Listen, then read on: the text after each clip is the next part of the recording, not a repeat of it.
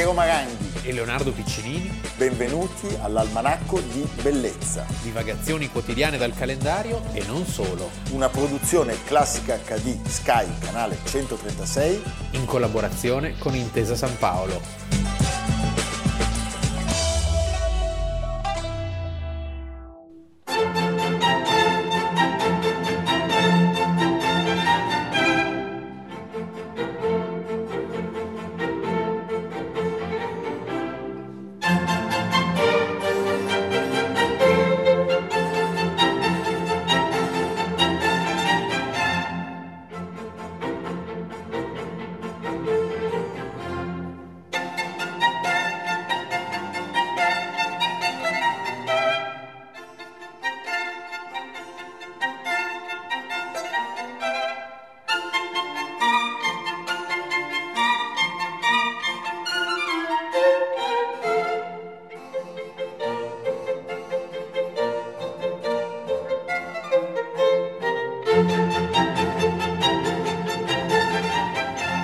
Almanacco di Bellezza, ventisette agosto, abbiamo iniziato questa puntata ammirando un'opera, La Pietà, di un artista immenso che è il protagonista della nostra prima parte dell'almanacco di oggi. Io qua potrei anche non parlare più e lasciare... Ma no... lasciare a, a Ma invece parla, parla che stai andando benissimo. Stiamo parlando di Tiziano Vecellio, sì, che muore il ventisette agosto del millecinquecentosettantasei, a più di ottantasei anni. Più di ottantasei anni. Questo mentre sta lavorando sulla Pietà e ci fa venire in mente Michelangelo. E infatti sono i due grandi artisti e rivali Del, del secolo. E anche lui muore finendo, non finendo una pietà. Sì, è un artista, diciamo, interessante per tantissimi motivi. Eh, per essere un cadorino. Di Pieve di Cadore. Malraux raccontava: Tiziano appendeva le sue Veneri alle nubi del Cadore. Eh. È, è cadorino nel senso che è un uomo molto pratico. È un grande imprenditore.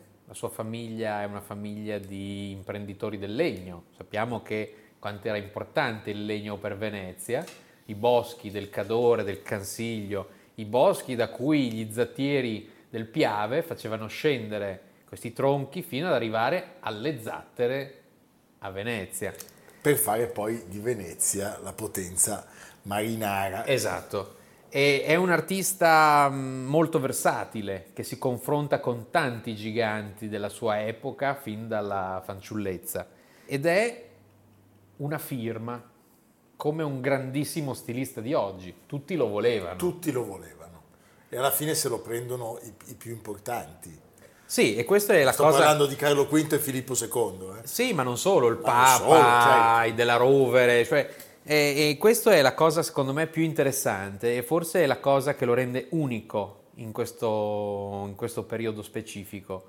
Cioè a nessun altro, neanche a Michelangelo, capita di lavorare per così tanti committenti di tale importanza. Forse aveva un carattere più, non direi duttile, ma concreto. Diciamo, più concreto, sì. Sì. Certamente Michelangelo ha una stima intellettuale è un'importanza per il Novecento, per la modernità del tutto diversa. Tiziano però è l'immagine del potere. I suoi ritratti sono qualcosa di inedito. Eh, i personaggi ritratti sono mai così vitali come lui li ha saputi ritrarre. Non sono mai stati così moderni, no? Carlo V alla battaglia di Mühlberg. Paolo terzo vecchio con i nipoti. Carlo V che si piegava per raccogliere il pennello che così era caduto, dice la tradizione, la tradizione, poi chissà se è vero. Però vero. C'è un dato certo che nel millecinquecentotrenta lui incontra Carlo V a Bologna e poco tempo dopo l'imperatore lo nomina eh, conte palatino, onorificenza che non era mai toccata a un pittore. A un pittore, sì. Certo. È un artista che attraversa tutto il secolo con i suoi cambiamenti, le sue tensioni, le sue pulsioni. È un artista al centro di tutti gli scambi culturali e intellettuali più importanti, è amico di tutti, eh, è un... Forse cor- non è amico di Tintoretto.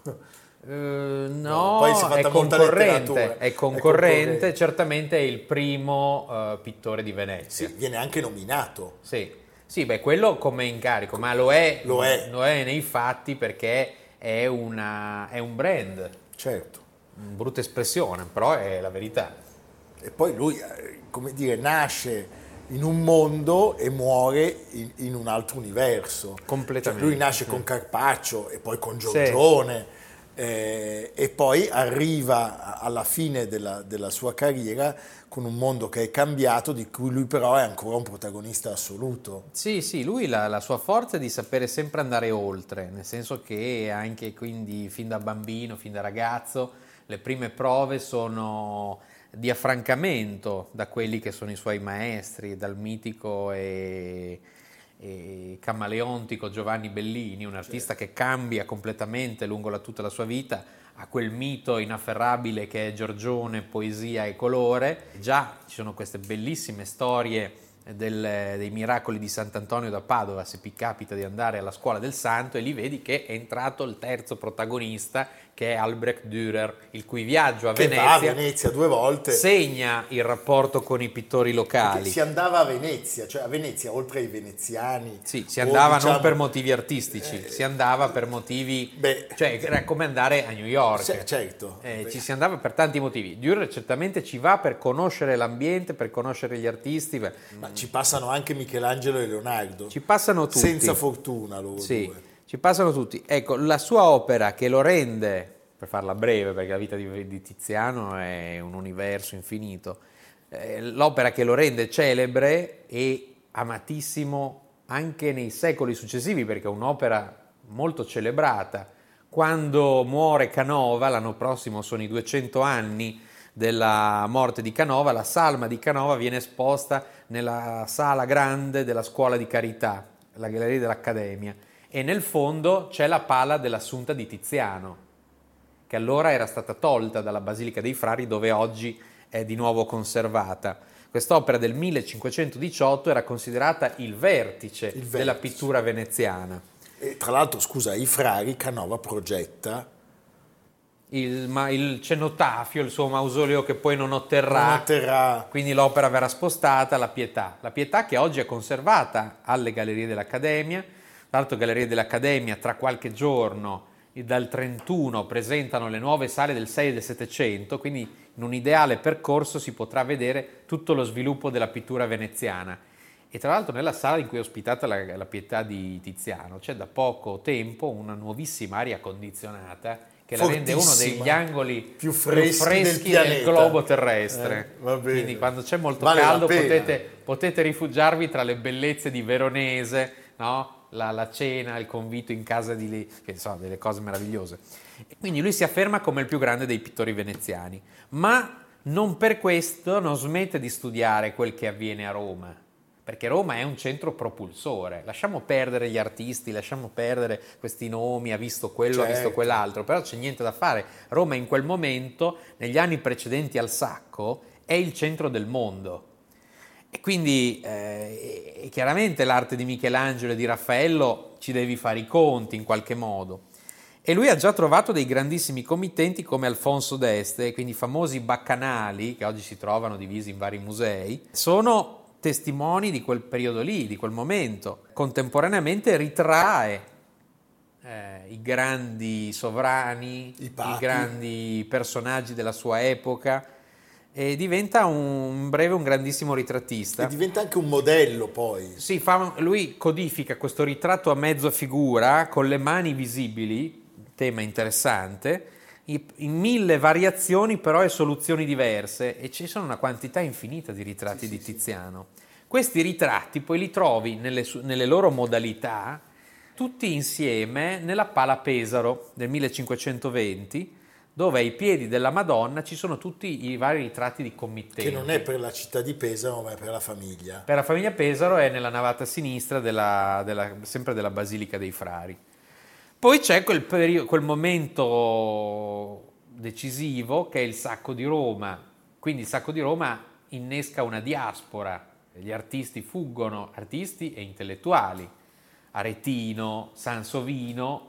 scappano e si rifugiano a Venezia e quindi entrano in contatto con Tiziano e si diffonde questa che in modo molto sbrigativo viene definita la maniera, cioè lo stile alla maniera di Michelangelo, di Raffaello, che tanti artisti porteranno. Abbiamo citato il caso di Giulio Romano, certo, con cui Tiziano sarà molto in contatto, verrà molto influenzato, perché Tiziano lavora per la corte di Mantova, lavora per la corte di Ferrara, lavora per la corte di Urbino, famosissima la Venere di Urbino che oggi si trova agli Uffizi, siamo nel millecinquecentotrentotto, e anche qui ritrae una quantità di committenti, ritratti sempre più belli, sempre, sempre più fastosi. Belli, sì. Dopo il millecinquecentoquaranta deve misurarsi in qualche modo con questa benedetta maniera e quindi c'è, cioè, un quadro ad esempio che era qua a pochi passi, il Cristo coronato di spine, che era in Santa Maria delle Grazie, oggi si trova al Louvre perché non è stato riportato indietro.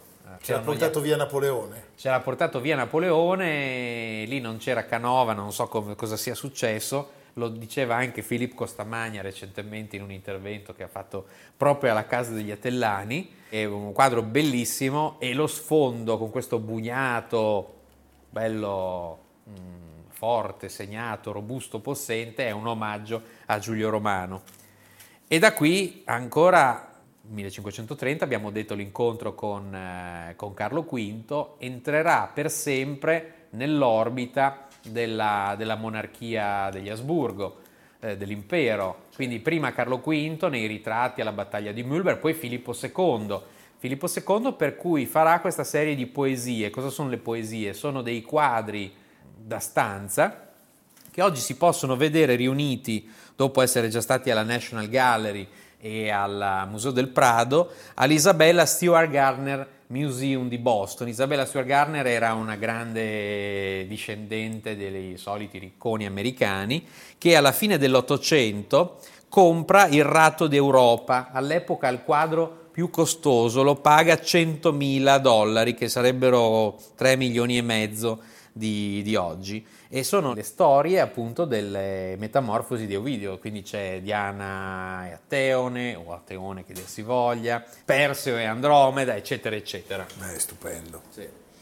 Senti, e se tu dovessi suggerire al, al nostro pubblico un, un, un Tiziano inaspettato, non così celebrato, non così conosciuto? È un, è un Tiziano famosissimo, però... ed è, ed è, estre- è un Tiziano estremo, perché poi lui lavorava sulle opere nell'ultimo periodo, eh, ri- ritornandoci una seconda volta, addirittura eh, ponendo il colore con le mani, eh, e questo, in questo è modernissimo. Bellissimo. L'Apollo e Marsia di Kroměříž, o Kroměříž come dicono, in eh, Moravia, oggi Repubblica Ceca, è una bellissima quadreria dell'arcivescovo locale e c'è questo quadro dell'estremo periodo di Tiziano. O il martirio di San Lorenzo, sempre di questo momento estremo, nella chiesa dei Gesuiti a Venezia. Che meraviglia, sì, l'ho appena visto. C'è il San Lorenzo con la graticola e con i carboni ardenti che bruciano, alle, vicino alle fondamenta nove. Ma che meraviglia, sì. Beh, stupendo. Senti, e l'erede di Tiziano?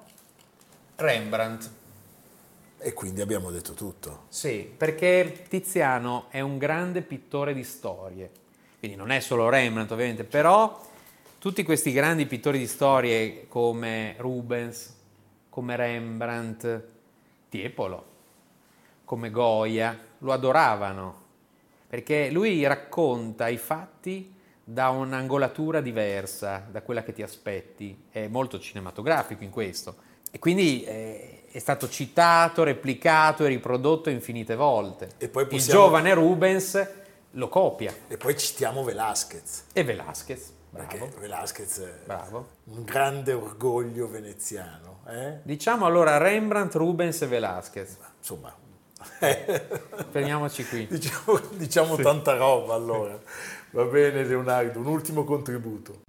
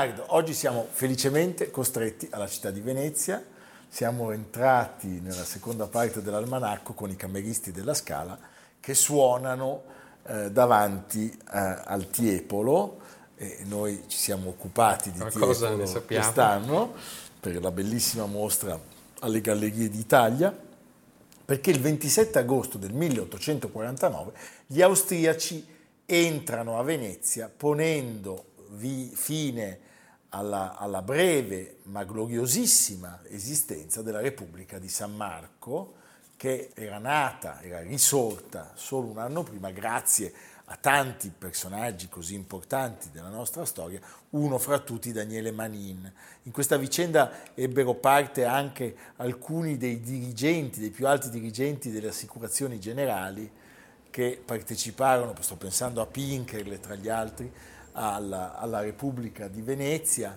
Anche se, lasciami dire, e in questo sono molto d'accordo con questo grande storico, professore all'Università di Venezia, Mario Snenghi, che nel suo ultimo Se Venezia vive, una storia senza memoria, un libro dedicato al secolo più nascosto di Venezia, che è l'Ottocento, in cui Venezia sembrerebbe finita, in parte anche lo è, però è capace di alcuni momenti, di alcuni picchi straordinari, come questo delle, della, della Repubblica di Venezia. Se noi a Milano abbiamo avuto le cinque giornate, qui stiamo parlando di diciassette mesi. Sì, diciassette mesi. diciassette mesi è un caso unico in Europa, è il milleottocentoquarantotto più lungo di tutta Europa. Di, tu, di tutti quelli scoppiati in quel, in quel quarantotto. Ed è un momento eh, in cui Venezia scopre di nuovo l'orgoglio della sua storia. Certo. Cioè la sua indipendenza, perché è, be- è bellissimo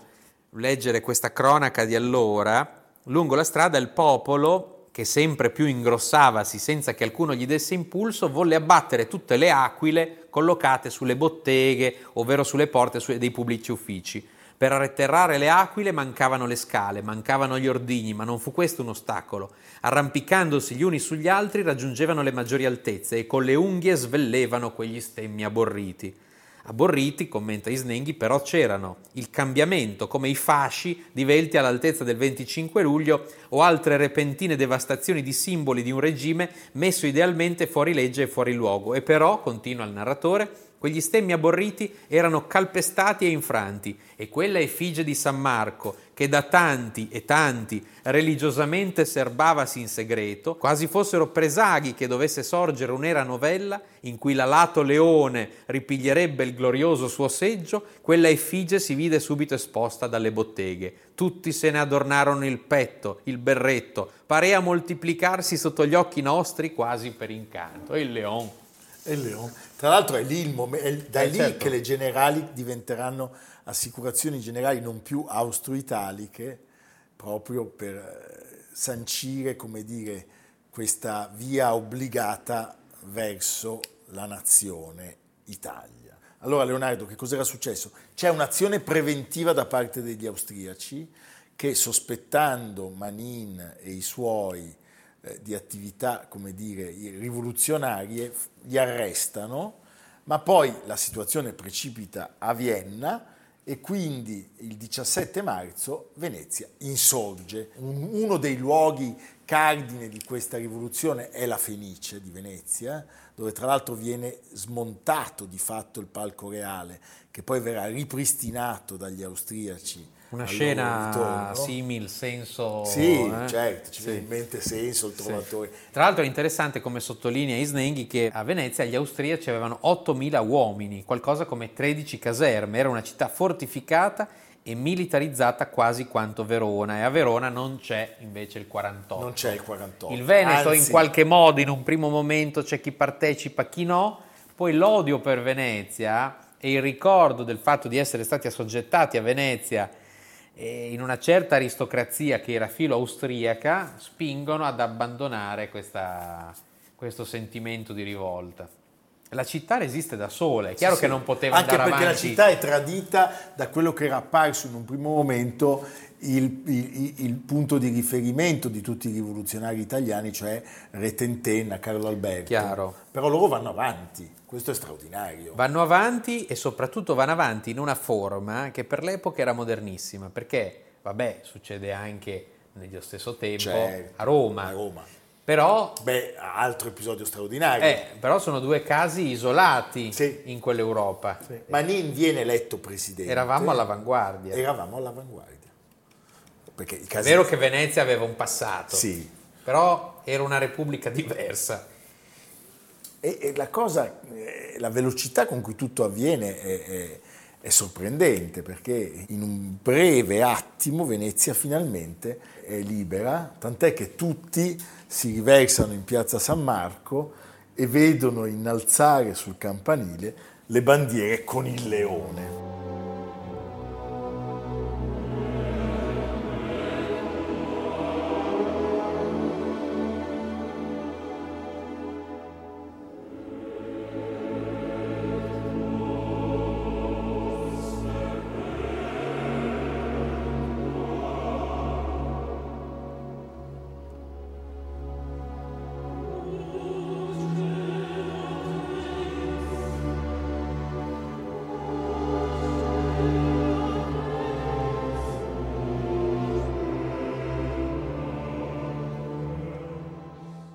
Ti dico un solo nome, Custozza. Eh, eh, Ma va sempre male a Custozza. Novara e Custozza. Adesso ci l'acqua... Sì. E dove prende le botte Carlo Alberto. E poi dopo di nuovo nel sessantasei, sì, sì. Beh, certo, prendono di nuovo le botte. A Custozza non va mai bene, è un campo difficile. Eh, purtroppo sì, perché poco più di un anno dopo eh, le sconfitte dell'esercito piemontese e la fisiologica scarsa organizzazione di quello veneto permisero di fatto agli austriaci di riprendersi, riprendersi Venezia, eh, dopo peraltro un'eroica e strenua resistenza. Migliaia e migliaia di feriti, tantissimi morti, e poi arriva il colera. Arriva come la poesia di Arnaldo Fusinato, così recita, prego Piero. L'ultimo canto, l'ultimo bacio, l'ultimo pianto. Il morbo in furia, il pan ci manca, sul ponte sventola bandiera bianca. Sul ponte sventola bandiera bianca. Beh, meraviglioso. Il ventisette agosto del milleottocentoquarantanove gli austriaci, ahimè, ripresero possesso della città silenziosa, quasi in lutto, e il trenta arriva il nostro... Sempre lui. Eh, il nostro Caino. Il vincitore di Novara. Il vincitore di Novara. Quello per cui noi e i veneziani non dobbiamo battere le mani. Se uno va a Vienna, no, tutti il concerto di Capodanno quadri. Noi non dobbiamo battere no, le mani, no, no, no, perché stiamo parlando di Radetzky, e dobbiamo un po' eliminare questa benevolenza che abbiamo nei suoi confronti, perché è stato... E che tutti pensano al bar. No, non pensano al bar. Secondo me sì. Eh, eh, sono stato al bar anch'io. Ma diciamo, non lo so. Comunque... Eh... Ricordiamolo, Venezia resterà sottomessa al dominio austriaco ancora per altri diciotto anni, poi sarà il tempo, ahimè, come sempre, grazie ai tedeschi in questo caso, di Sadova, sì, perché con la batosta inflitta agli austriaci, sì, sì, passando dalla Germania, perché non la prendiamo direttamente. No, no, l'Austria che la dà alla Germania, che la dà alla Francia, che la dà a noi. Capisci? Eh? Vabbè. Che miserabili. Che miserabili. Non sarebbe andata tanto meglio con la presa di Roma, però. No. Perché gli S danno. Sì, sì.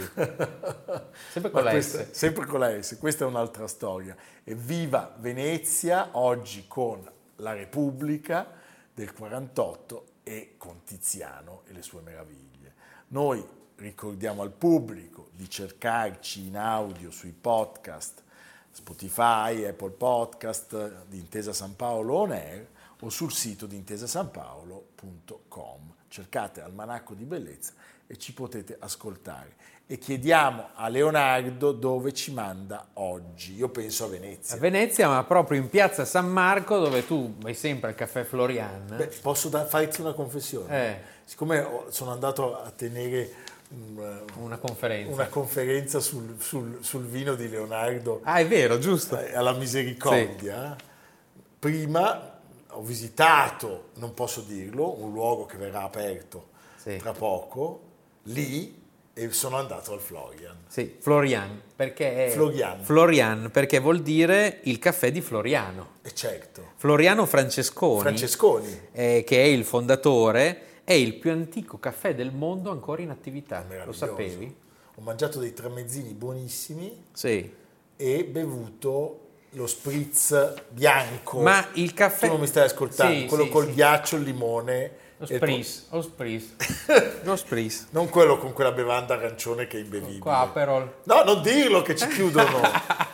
Va bene.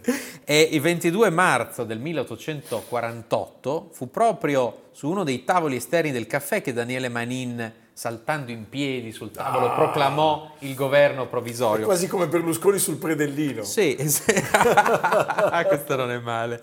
Ma pensa che eh, all'inizio del Settecento, in piazza San Marco, c'erano trenta caffè. trenta caffè. Il caffè, d'altra parte, viene nominato per la prima volta da un occidentale, è proprio un veneziano, il Bailo, cioè l'ambasciatore a Costantinopoli, Gianfrancesco Morosini, che dice che i turchi usassero bere pubblicamente, così nelle botteghe come anco per le strade, non solo uomini bassi, bassi nel senso di, di, di, certo. di, di plebe, ma ancora dei più principali, un'acqua negra, bollente quanto possono sofferire, che si cava ad una semente che chiaman cavè, la quale dicono che ha la virtù di far stare l'uomo svegliato. Beh, eh, è vero. L'uomo svegliato. Pensa come na- e siamo nella fine del Cinquecento, prima non si conosceva. Prima, poi è arrivata la cocaina. Che bello, come si vive bene oggi. No, si viveva meglio lì. Ma non avevano il caffè prima del Cinquecento. Ah, no, io pensavo per la cocaina. Ah, no. Va bene, viva. A domani. A domani. Almanacco di bellezza, a cura di Piero Maranghi e Leonardo Piccini. Con Lucia Simioni, Samantha Chiodini, Silvia Corbetta, Jacopo Ghilardotti, Paolo Faroni, Stefano Puppini. Realizzato da Amerigo Daveri, Domenico Catano, Luigi Consolandi, Simone Manganello, Valentino Puppini. Una produzione Classica acca di, Sky Canale centotrentasei, in collaborazione con Intesa San Paolo.